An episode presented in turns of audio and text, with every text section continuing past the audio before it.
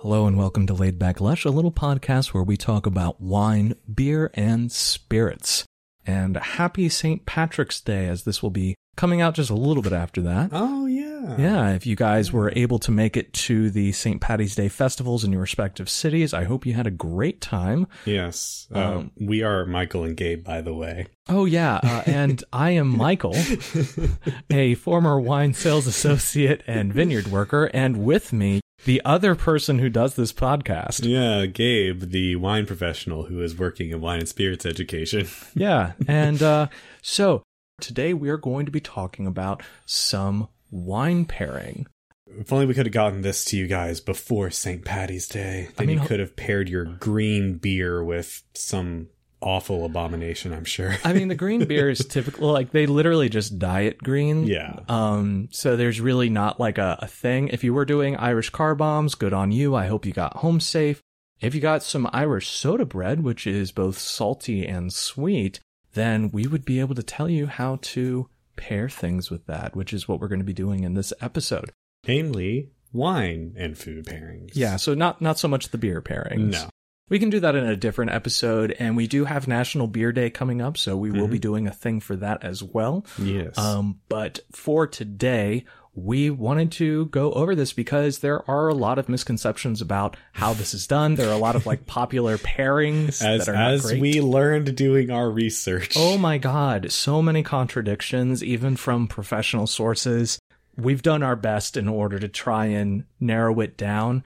And what we are not going to do, we are not going to be giving you recommendations based on varietal specifically, but we're going to try and give you some underlying logic as to how these decisions are made between the structural components of wine and the structural components of dishes. Yeah. So the main reason why both of us kind of uh, are not in favor of the varietal wine specific recommendations is there is so much variation within even just Chardonnay, within, you know, California, just that one state.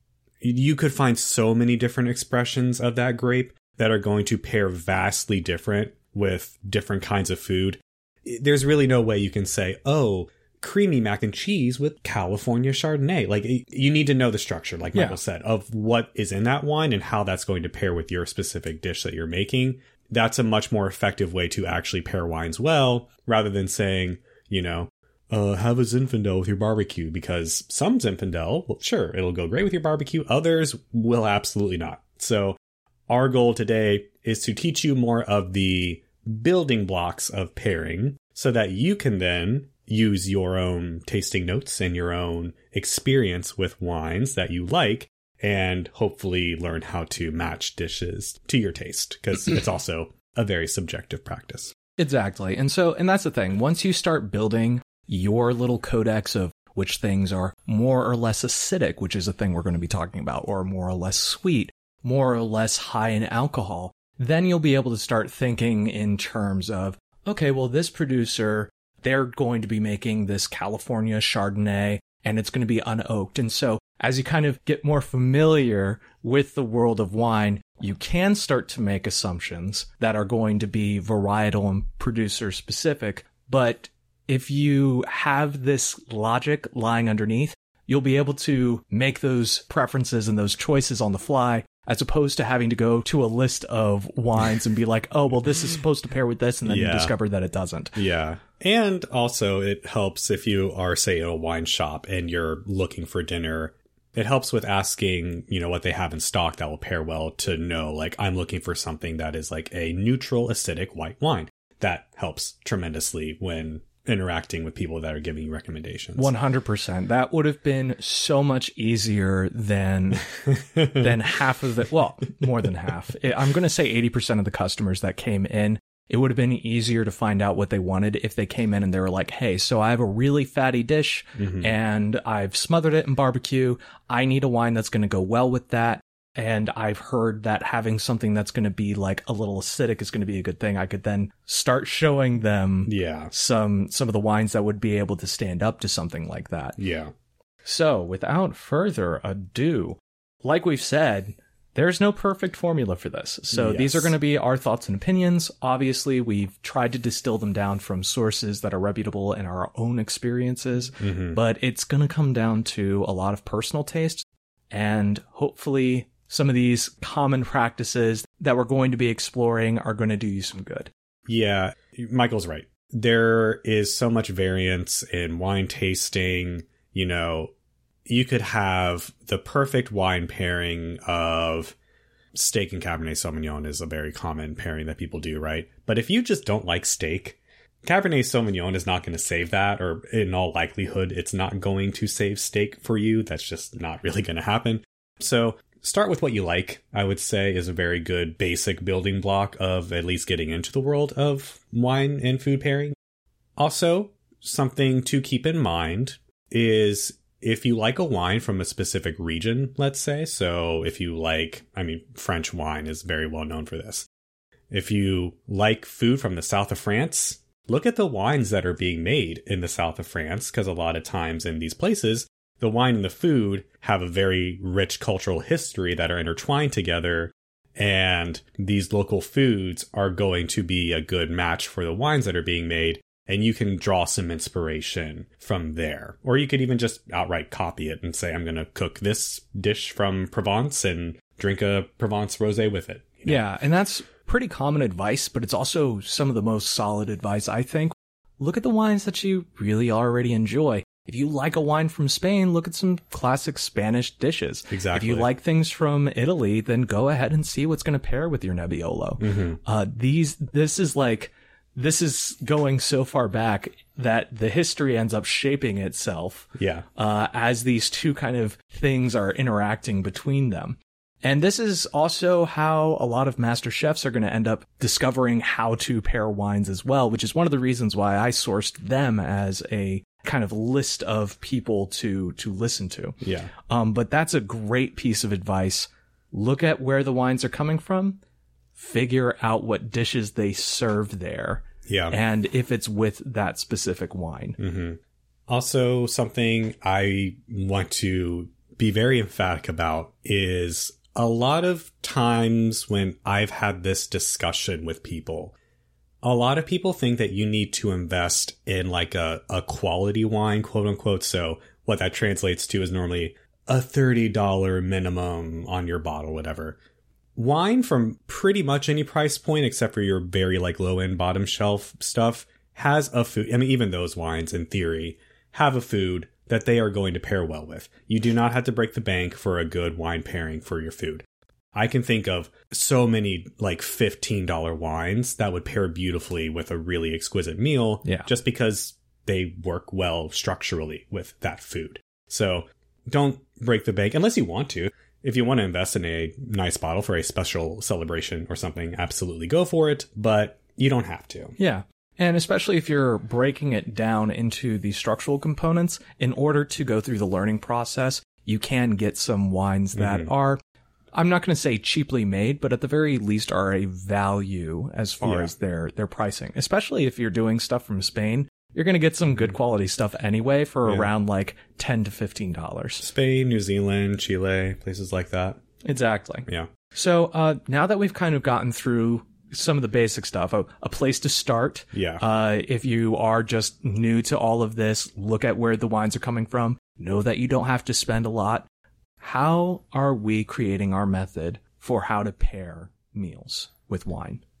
So, for me personally, one of the big things that I look for is, and I've already said this, we both actually said this already, is what am I looking at structurally?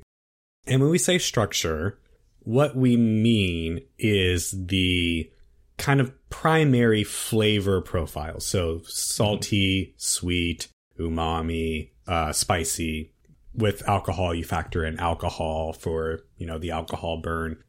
Me personally, I like to get a wine and think of a dish that I know will go well with it.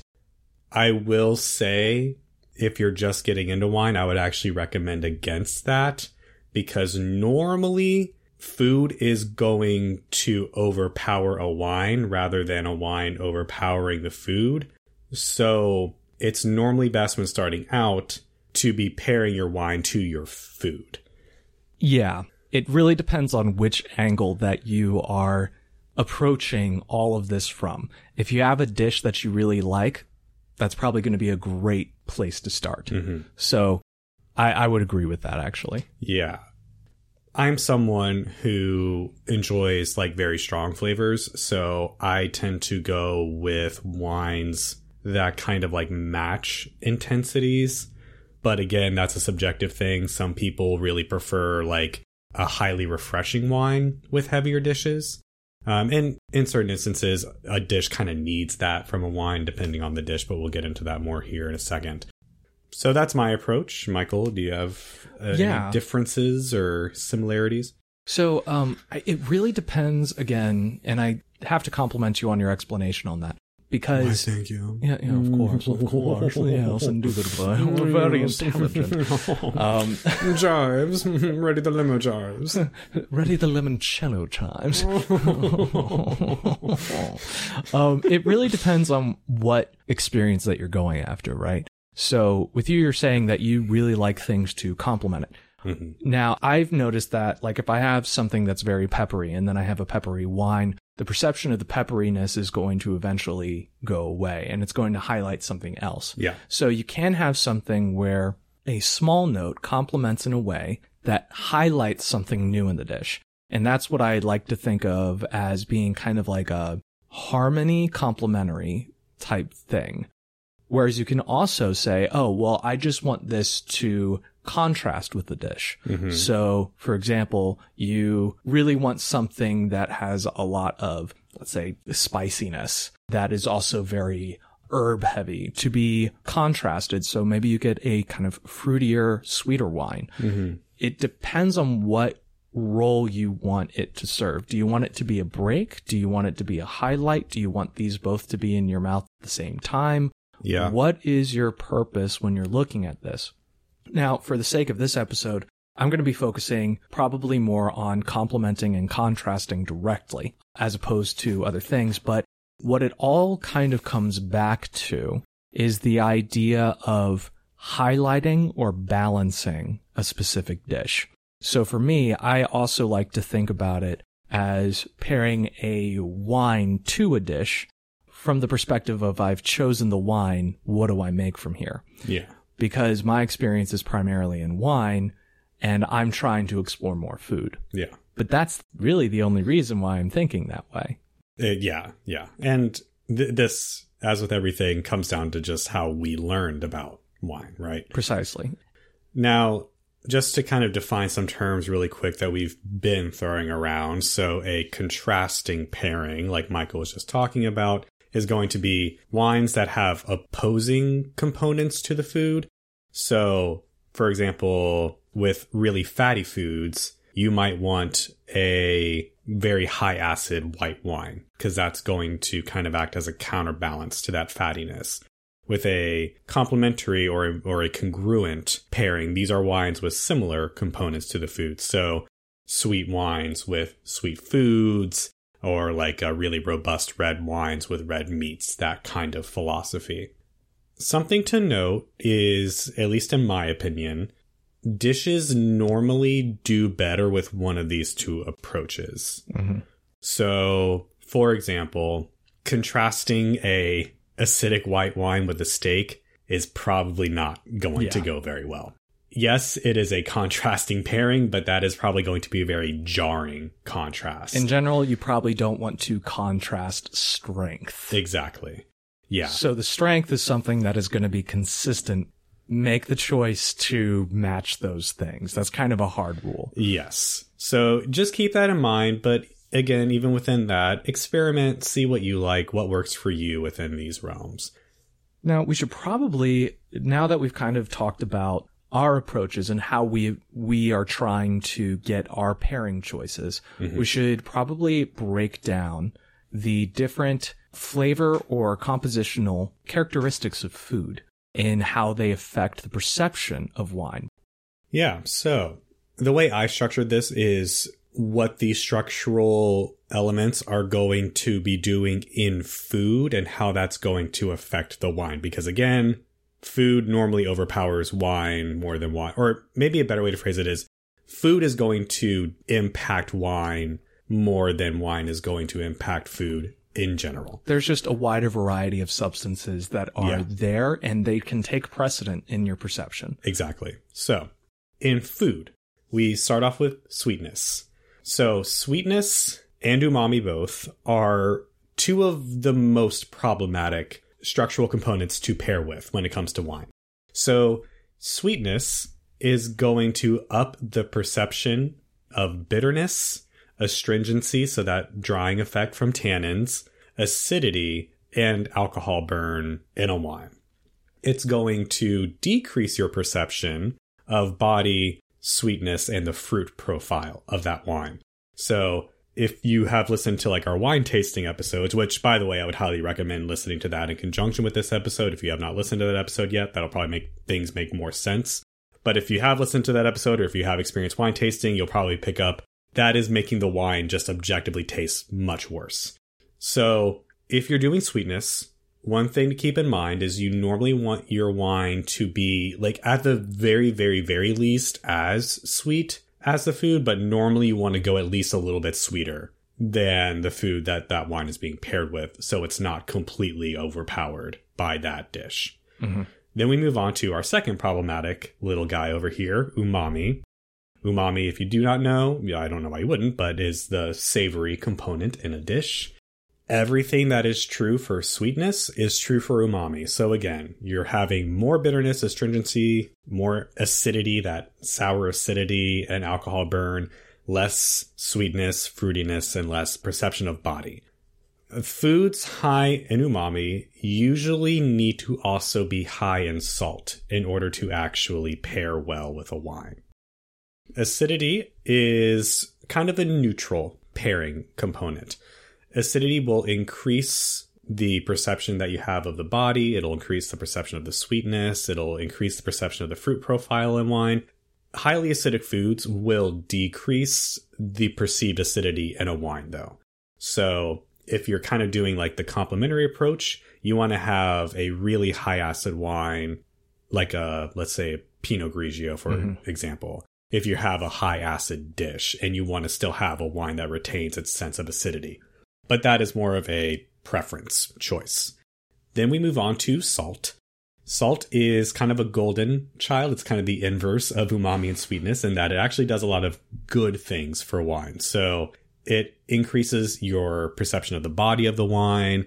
It's going to tamp down on the sense of astringency and bitterness and acidity in wine. Now, if you are focusing on acidity, maybe don't go too heavy on the acid because it will bring that perception down a little bit. But that could also round off a more um, more austere acidic wine. So salt in general, good for almost any kind of wine.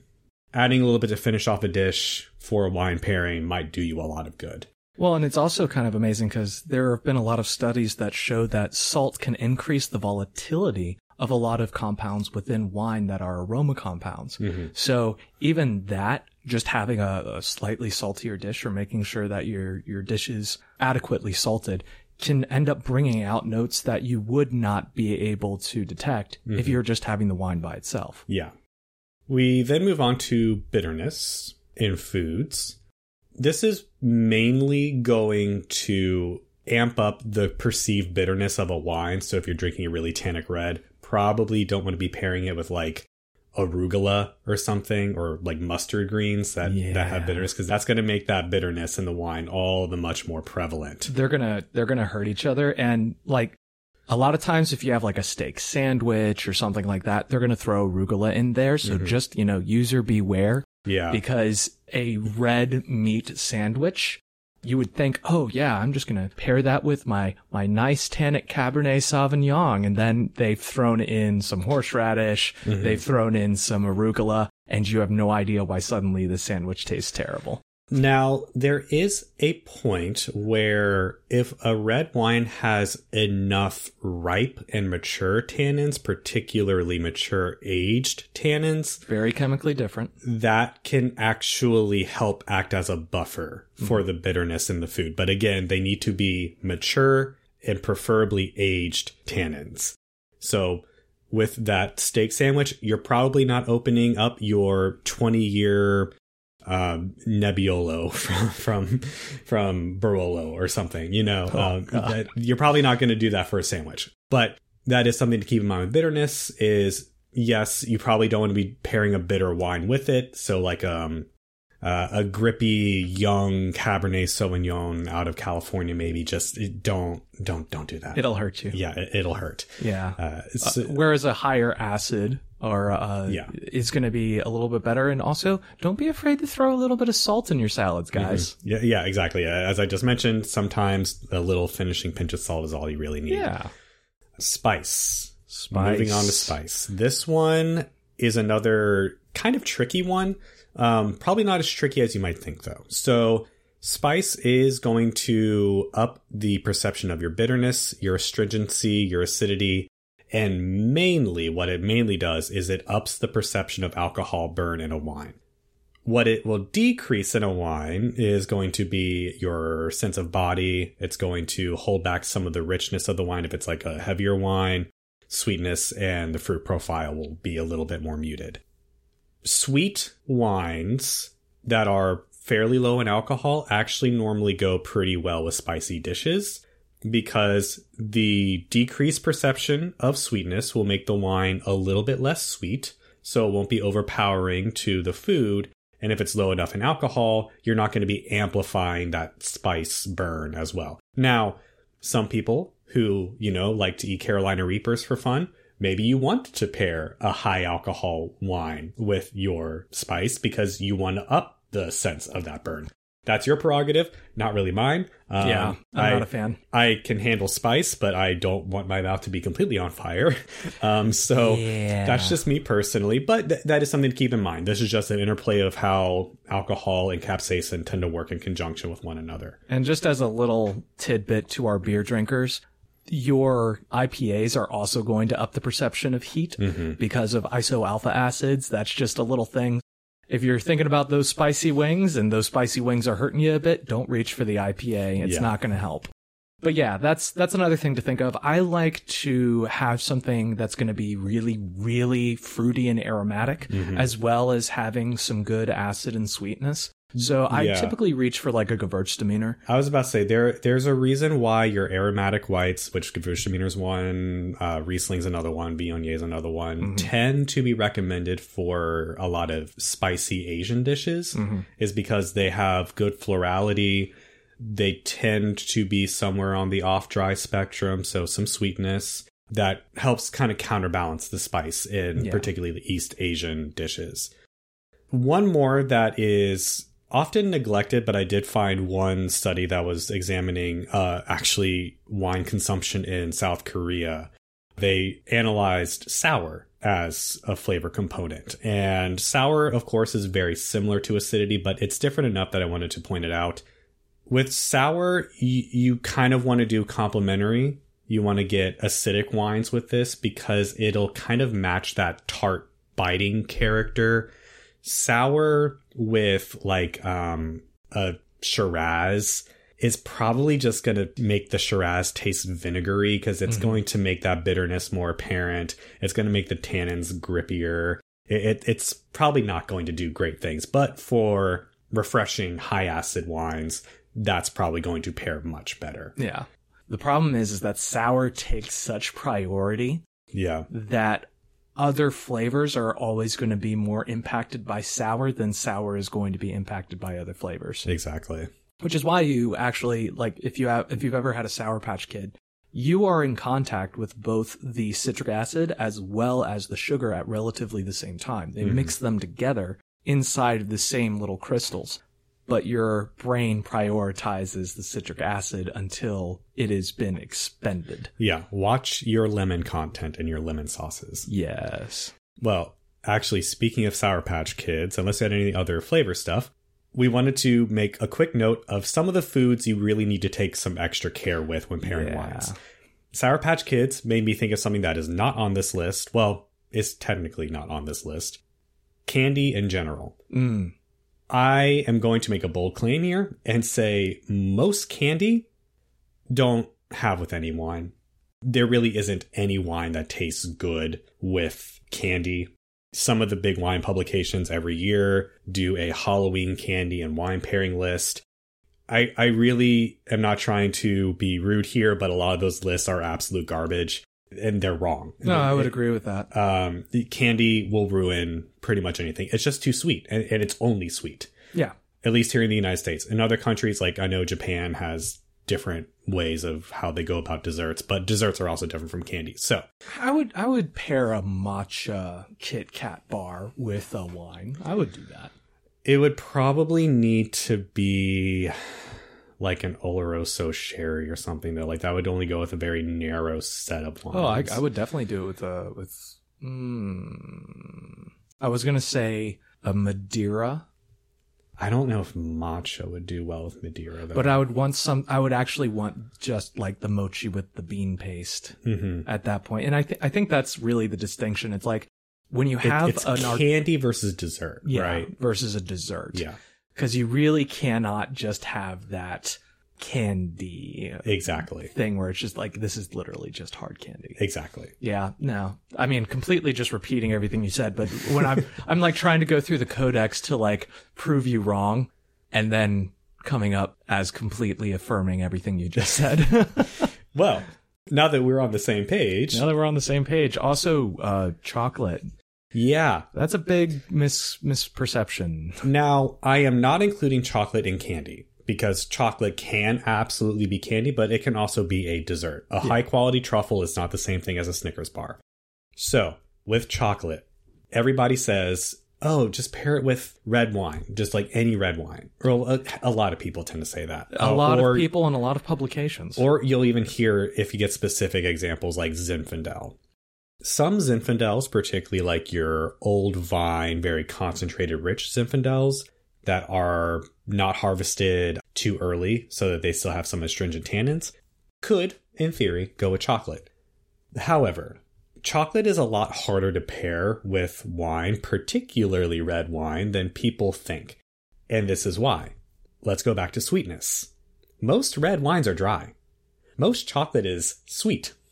Even dark chocolate falls into that bitterness trap that we were talking about. The bitterness is going to make the bitterness of tannins, or just red wine in general, a lot more prevalent if you're not careful with your pairings. If you're going to do a chocolate and wine pairing, I always recommend lighter tannin red wines with a good fruit profile, or even more ideally, and the one I would most strongly recommend, dessert wines hmm port, Madeira, your sweeter styles of sherry. Those are going to be your best bets for chocolate. Yeah, sweet and higher acid. Because again, let's let's look at this structurally. What does chocolate also have if it's not, especially if it's a if it's a milk chocolate, if it's a white chocolate, it's got a lot of fat in it. Mm-hmm. So you want something that's going to be able to chemically interact with that. So what do you need? You need high acidity, and you also need something that can stand up to that sugar. Exactly. I can tell you if you do this pairing, like if you get a good sherry or if you get, if you can afford a Tokai, please. Uh, but also, uh, and please give us some. yeah, no, send it this way. Um, or you can get a Madeira, something along those lines, a report. It will transform your whole idea of chocolate. The interaction between the two of those is phenomenal. Yeah. And again, if you are really set on a red wine, Pinot Noir, even Beaujolais Nouveau, uh, these ones I would say do not pair dark chocolate. Stick to your Yeah. lighter milk chocolate styles. And even then, the sweetness might just might not go with them, but it's probably a safer bet. Do not do Cabernet Sauvignon with your chocolate, please. Yeah. So again, just think about chocolate as a food product. Think about its actual components. hmm And you will do so much better than just listening to the wine and chocolate. It has to be red. Like that's just it's such bad advice. Yeah. Get that out of your head. Yes. So so what else do we have on our odd list? Barbecue. Mm. Barbecue is one that is difficult to pair for because you have two of the wine killers that play normally with barbecue umami and sweet. hmm Barbecue normally has sweet sauce, unless maybe you're in your more Carolina style barbecue where it's more vinegar based. But even then, there's normally sweetness present in those sauces still. And even in your dry rub barbecues, the sensation of sweetness comes at play with the spice blend at some point normally. So, with barbecue, what I personally will normally recommend is Pinotage or Australian Shiraz or some wine that kind of has a smokiness in its profile to help accent the smoke found in barbecue. And those wines tend to be kind of jammy in general Mhm. just because of the climates that they're grown in. And that near overripe character can help with matching the sweetness found in the barbecue while still having a full body heavy red to stand up to the meat. Yeah, it's having to account for strength on multiple levels Mm-hmm. because barbecue is such a strong flavor as far as its sweetness, as far as its smokiness, as far as the umami that's going to be present. All of these factors, as they're brought to the table, need to kind of be matched in kind. And if you're able to do that, you can even end up having some really cool kind of side effects to the flavor of the barbecue that you didn't realize that you had before. So if you're a big barbecue aficionado, this might be good for you just as a way of kind of understanding more of the mix that you're using. Exactly. And on that note, we also have just smoked meats in general. Mm-hmm. Typically, this is going to be kind of weird because smoked meats have that more oaky, uh, it can have elements of vanilla flavor, a lot of elements that might be more akin to an oaked red. Now, you still don't want to have a lot of, you know, your, your heavy tannins, but you might want to have some jammier notes and some peppery notes. Mhm. So I like to use kind of that more, we need to contrast, but also how are we seasoning our smoked meats once they've come out? Well, we're thinking pepper. Well, we're thinking barbecue. So again, having more of those like your Australian Shiraz, Mm-hmm. things that are going to complement well with those kind of smoother flavors are going to be awesome. But also, if you do something that does have a little bit of oaking on it because of those fats, it might be able to kind of trap those secondary aroma compounds in your mouth, increasing their perception as well. Yeah. Which, you know, helps accent that wine. Yeah, of course, a lot of people who are doing smoked meats aren't really thinking about wine in the first place. Probably doing beer. They're probably doing beer, but Yeah. just on on the off chance, remember you never know the full profile of your uh, smoked meats Yes. unless you are discovering them with other foods as well. Yes. So what's what? Do we have any more on our list? Yeah. So, well, we've kind of already talked about this, but just to reiterate, sweet foods of any kind. So, uh, Thai food is one that I think of a lot in this regard, where yes, Thai food is, you know, regular food, but a lot of Thai food tends to have the sweet edge to it and a lot of the sauces that they use. Just be careful. Know your sweetness levels of your wine and your food when you're pairing.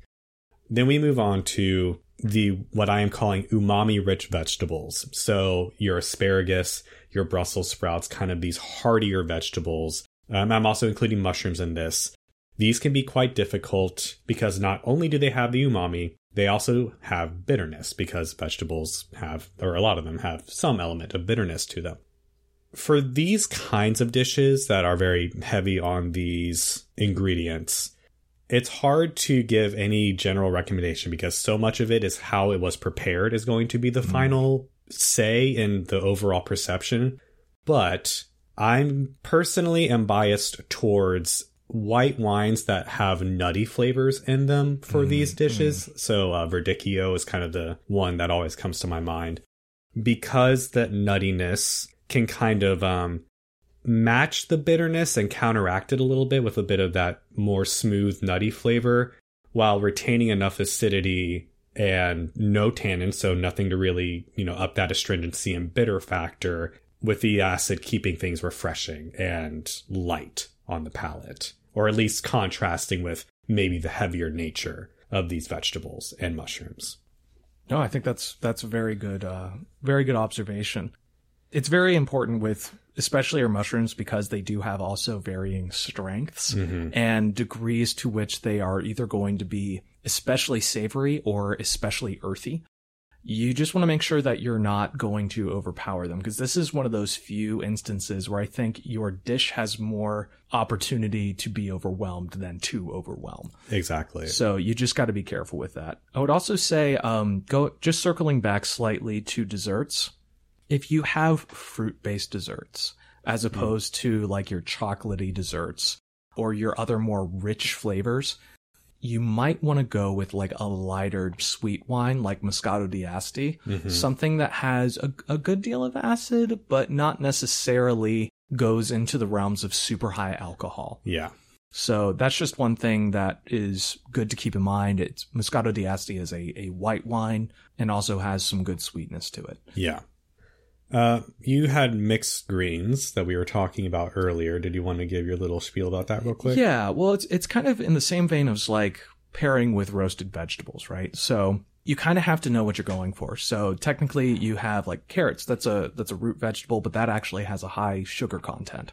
Uh, you also can have the difference between different types of greens in the same vein where your iceberg lettuce isn't really going to have a perceptible flavor. Mhm. Whereas kale has a very bitter flavor. Arugula is going to be spicy and bitter. Basil is going to be a little bit on the sweeter side perceptibly. You kind of have to know what's going into your mix in order to pair with all of it. Mhm. But in general, you're going to think white wine and you're going to think something that has little to no tannins in it. So it can be skin contact. That's fine, but it would have to be low skin contact. Mhm. So don't pair anything above a rosé. Like you're not going to get into your red wines with the salad. Yeah. Think lighter fare. Think Pinot Grigio. Think along those lines. Yeah. Simple white wines are not always bad, and this is an example of where, like Pinot Grigio, a very simple, clean white wine is a great thing to have, Exactly. particularly during the summer. And to close out this section, I just wanted to throw this out there. A common recommendation from wine professionals and sommeliers is if you're doing a meat dish of, of any kind, white, red, whatever, pair your wine to the sauce if you're using a sauce for the meat rather than the meat, because typically the sauce is going to have the more important flavor profile that informs the overall perception in that dish. Which is also a reason why you may just want to get like the same type of wine to make the sauce. Yeah. That's a really good way to make sure that they're all complementary and the people who enjoy your meal, should you be hosting, they're going to think you had it all figured out from the beginning. Exactly. Well, speaking of hosting and cooking and all this stuff, to close out the episode, experiment, please. That is what this whole wine and food pairing thing is all about. Uh, yes, everything we've talked about has a lot of tradition and history behind it. But as we've already said many times, what you like and what you will get out of wine pairing is very subjective and you don't know until you start doing it. And yes, you will probably fail a couple times. I have definitely done some pairings that were not so great. Thankfully, they were normally by myself. Um, but just go for it. You know, if if you're curious even a little bit, just take what we said here and kind of use it as a springboard and just, you know, go right into it, I would say. Yeah, have fun with it. Let us know your results. As always, you can message us if you have a particular wine that you're trying to find a dish for and you're trying to, you know, figure out what to do or how to start. You can always message us at laidbacklush on Instagram or Twitter. Give us mm-hmm. a little follow if you would also like to do that, and we'll give you our recommendation for whatever that's worth. Yes. And to close out, something as with any form of art, a lot of people will tell you is don't try to break the rules until you know the rules very well. Yes. So, for example, you can do red wine with white fish. That is a thing that you can do. I would not recommend starting on that. And if you do eventually do it, do it with like a flounder or something. or you know it, it depends on the the red wine you know some red wines from the loire let's say might go well with lighter styles of fish because of just how cool that climate is and they tend to be a little bit more acidic But don't There- start there. but don't start there please don't start there again there's a theory for a reason and i know i just said experiment but you know experiment with the basics first I mean, unless you really just want to, you know, potentially have really bad pairings in, Yeah, the, in the you know. process, you know, that that's your prerogative. But You can do that if you want. in general, know the rules really well before you start breaking them because Yeah. then you know how to break them. No, exactly. And like your odd pairings are not going to really be odd to you unless you have a basis from which to measure that. So Exactly. maybe maybe get a little bit associated with how this stuff works and then expand from there. I think that's a good approach for learning anything really. Yeah. Well, I think that closes out everything we wanted to talk about for wine pairing. And next time, can't really think of a clever transition for this. So, uh, we have sweet and dessert wines that we want to discuss. Yeah, another kind of misperception inside of how wine is popularly seen, where sweet wines and dessert wines are kind of thought of as the same thing. And they are not. They are not. No. At and, all. and if you're trying to like get a wine for your your date night or whatever, you're going to kind of want to know the difference between these two because it's going to affect a lot of the other decisions that you make later on. Yeah. And also, just maybe as a little bit of a spoiler, um, I am someone who typically does not like sweet wines, but I do enjoy dessert wines, some dessert wines in, in the right context. But not every sweet wine is created the same. And some sweet wines you might find you enjoy a lot more than you think you would. Because sweet wines are their own category, and there's a lot of diversity within that category. Yeah. So to uh, whet your appetite, no pun intended, for the next episode. The that pun was what- so intended. that that, that there was No, no, intention no, behind no, this. No, I would never intentionally say a pun, Michael. That that's your job. yeah, no, it is my job and you're you're getting in my lane. Ah, I'm sorry. Let me let me course correct here. Yeah, exactly. Oh god, you did a sound effect too. Yeah, We really are just the the quality is just increasing. that, that was that was the car crash that we just got. Oh, I thought that was crypto. Um, any- so course correction, yeah. Yeah. Uh, get, getting back to that, oh goodness but yeah so uh stay tuned if you are at all curious about the difference between a sweet wine versus a dessert wine and why that matters and what the different applications are in our next episode yeah. And after that, it is National Beer Day for the Americans. yes i don't think we've quite landed exactly what we're doing for that episode yet but we we will we will have a solid plan here soon Yeah, it'll be so good. In fact, it's already planned. All of it's we're very well put together So and well planning together. for our episodes. we actually had this three years ago all laid out Oh yeah, Yeah, exactly. yeah. We we we make a five year plan and nothing ever changes. not, not a single thing Not a single thing. We're so clairvoyant. We see every every turn. we plan out our sick days. Yeah. Like in Mhm. advance. Yep. It's crazy. Yep. Anywho, thank you guys so much for joining us. Uh, hopefully this will be useful to you. Please do uh, send your questions to us at Laidback Lush on literally every social media platform that I know of. Except Snapchat. We don't Except for have Snapchat. we don't have Snap. Is that considered social media platform? oh yeah. I thought it was just like a messaging service. No, it's social media. Huh. Yeah. Well, I hope nobody who's seen my resume will uh, will hear that I didn't know that. Anyway, thank you guys so much for joining us, and we will uh, we will be joining you in the next episode. We will. Cheers, guys. Cheers.